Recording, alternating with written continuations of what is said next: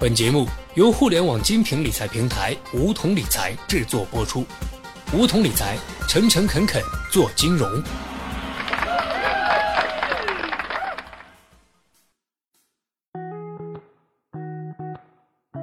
收听梧桐电台，掌握理财要领。大家好，我是梧桐小学弟。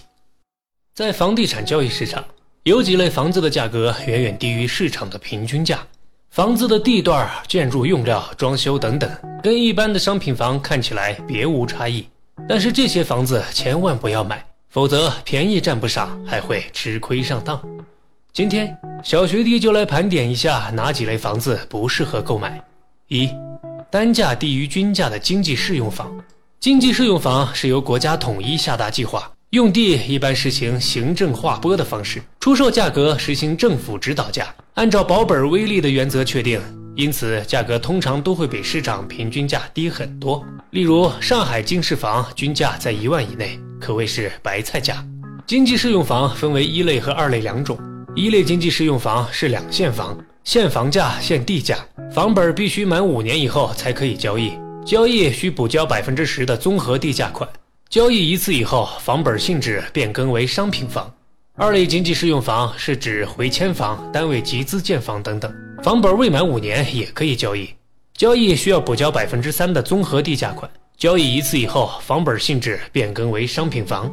也就是说，如果要买经适房，买房者除了要交房款、个税、增值税、契税外，还要交综合地价款。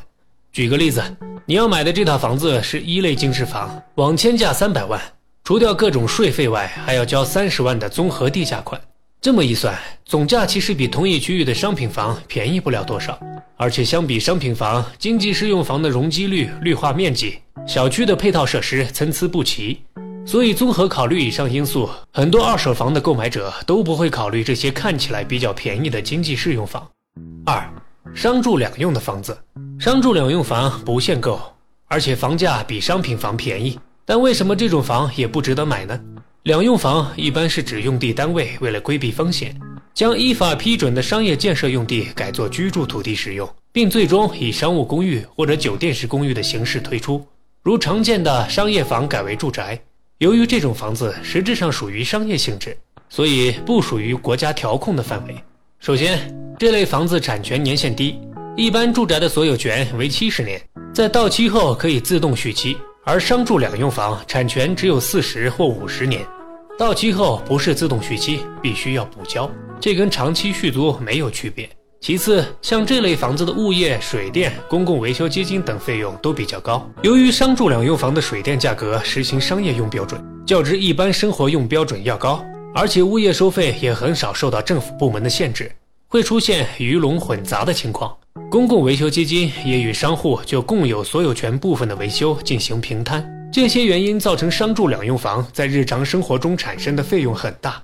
最后，商住两用房无法迁入户口，这就意味着即使周边区域内有好的教育资源，子女因为户口不能迁入，也无法就近入学。而且，纯住宅社区会有学校、开放性的健身区域等小区配套设施，而做商住的开发商就可以不做配套或少做配套。三小产权房，小产权房就是没产权，等于不合法的房子。一些都不能称为开发商的投资机构会忽悠你说这是农村集资合作建房，这类房源是不允许上市交易的。此类房子是红线，坚决不能买。风险有以下几点：一，有时还没有入住，所谓的开发商就已经跑了；第二，这类房子再次售卖是很难的。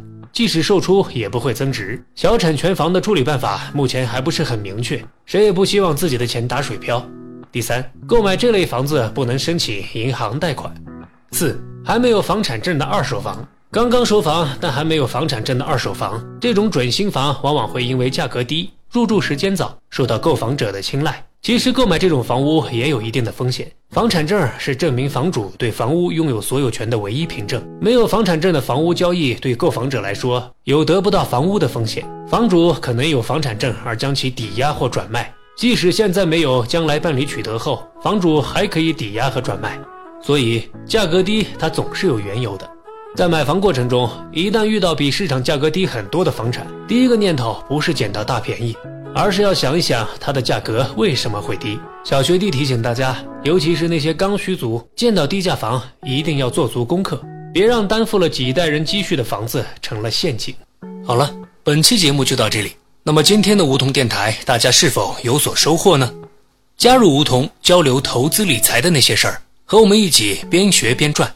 各大应用市场搜索“梧桐理财”均可下载 APP，现在注册还可免费获得一万元理财本金哦。下期节目，小学弟与你不见不散。